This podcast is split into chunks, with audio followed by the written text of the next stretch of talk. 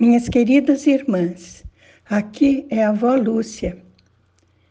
Hoje nós vamos meditar sobre uma palavra muito profunda e muito cheia de significados. Palavra da cruz, poder de Deus. Esse é o nosso tema de hoje. Em 1 Coríntios, capítulo 2, versículo 2, Paulo diz: Porquanto decidi nada saber entre vós, a não ser Jesus Cristo e este crucificado. Senhor, esta é a tua palavra, que possamos entender esse significado profundo do que Paulo quer nos dizer aqui, Pai, guiado pelo teu Espírito Santo. O importante mesmo é proclamar a Jesus Cristo crucificado. Esse é o poder de Deus. Te pedimos discernimento e sabedoria, em nome de Jesus. Amém. Vejam, minhas irmãs, a decisão de Paulo foi esquecer tudo que ele sabia de sabedoria humana e só pregar a Jesus Cristo crucificado, porque é da cruz, minhas irmãs, que provém a nossa salvação. Em Romanos 1,16, o mesmo Paulo diz: Porquanto não me envergonho do Evangelho, porque é o poder de Deus para a salvação de todo aquele que nele crê. Viu que maravilha? O Evangelho é o poder de Deus para a salvação de todo aquele que nele crê. A mensagem da cruz. O que significa a crucificação de Jesus para a nossa vida?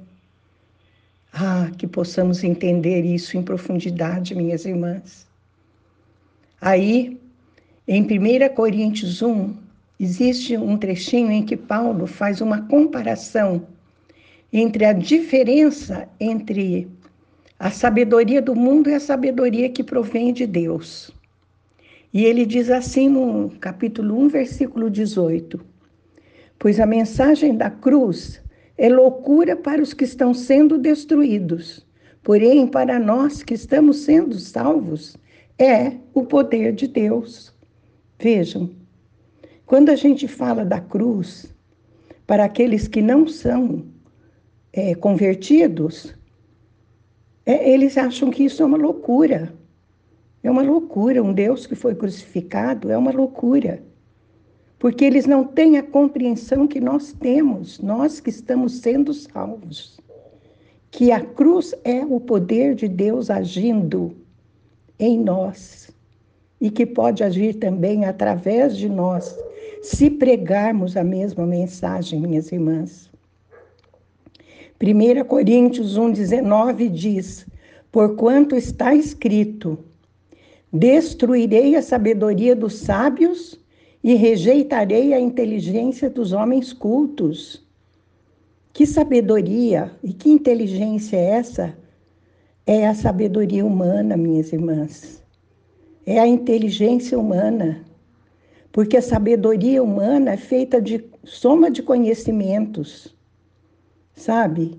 E a inteligência dos homens é feita de soma daquilo que ele vai incorporando na mente como sabedoria.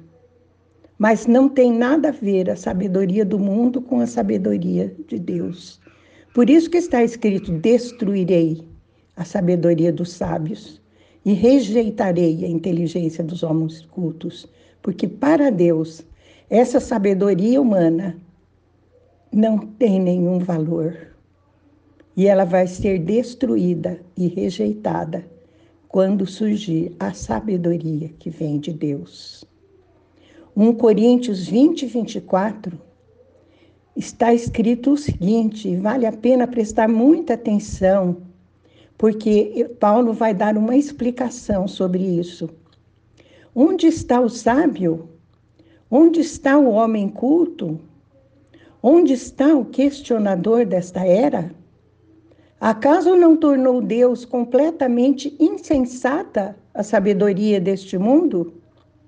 Considerando que, na sabedoria de Deus, O mundo não o conheceu por meio da sabedoria humana. Foi do agrado de Deus salvar os que creem por intermédio da loucura da proclamação da sua mensagem. Porque tanto os judeus pedem sinais, como os gregos procuram sabedoria. Nós, entretanto, proclamamos a Cristo crucificado, que é motivo de escândalo para os judeus e loucura para os gentios. Todavia, para os que foram convocados, tanto judeus como grego, gregos, Cristo é o poder de Deus e sabedoria de Deus. Claro que Paulo viveu um pouquinho depois da morte de Jesus, né? Quando ele foi convocado para ser o apóstolo dos gentios. E havia muitos judeus e gregos naquela época, inclusive se falava muito o grego, mesmo na Judéia, ali onde, é, na Palestina, Palestina posterior, né? E daí, o que, que acontecia? Entre os judeus, eles queriam saber de sinais. Se não tivesse sinais, eles não criam. Queriam milagres, eles queriam coisas visíveis. E os gregos procuravam sabedoria. Vocês sabem que existem muitos gregos, Platão, Aristóteles, Sócrates e mais outros, que são conhecidos pela sua filosofia até os dias de hoje. Mas todos eles falam da sabedoria do mundo, por isso que Paulo faz esse questionamento. Que esse sábio, esse homem culto, esse questionador desta era, são, por Deus, tornados insensatos, porque eles detêm a sabedoria do mundo, mas não conhecem a sabedoria que vem de Deus. Ai, minhas irmãs, é tão diferente a sabedoria que vem de Deus ela nos torna tão mais felizes, mais cheios de paz, mais tranquilos, mais é, sem desejo de obter coisas. Ela nos faz viver na presença do Senhor, minhas irmãs. Por isso que aqueles que se convertem têm em si a Cristo Jesus que é o poder de Deus e a sabedoria de Deus. Nada se compara a um viver na presença de Deus, minhas irmãs. Essa é a nossa sabedoria, viver na presença de Deus. Vivemos tranquilamente, nada mais nos importa. Por quê? Porque somos felizes assim, somos completas assim.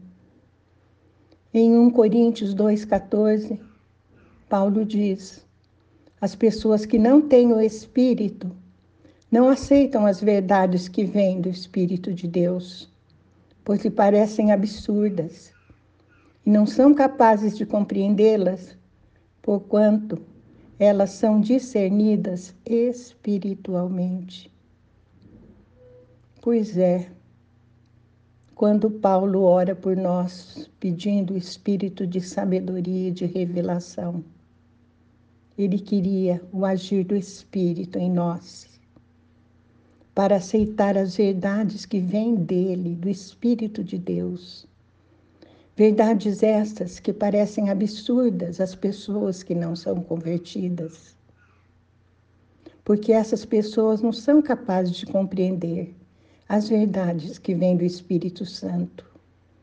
Porque essas verdades não são discernidas pela sabedoria humana, nem pela nossa mente humana, mas só são discernidas e compreendidas espiritualmente. Em 1 Coríntios 3,19 está escrito: Porquanto a sabedoria deste mundo é loucura aos olhos de Deus, pois está escrito: Ele apanha os sábios nas próprias artimanhas deles. Amém? Vamos orar. Pai querido, Pai querido, queremos a sabedoria que vem de Ti, Senhor.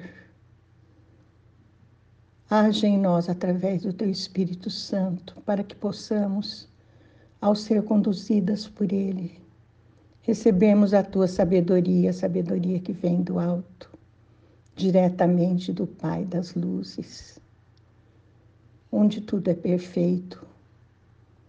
Pai querido, isso te pedimos em nome de Jesus. Amém.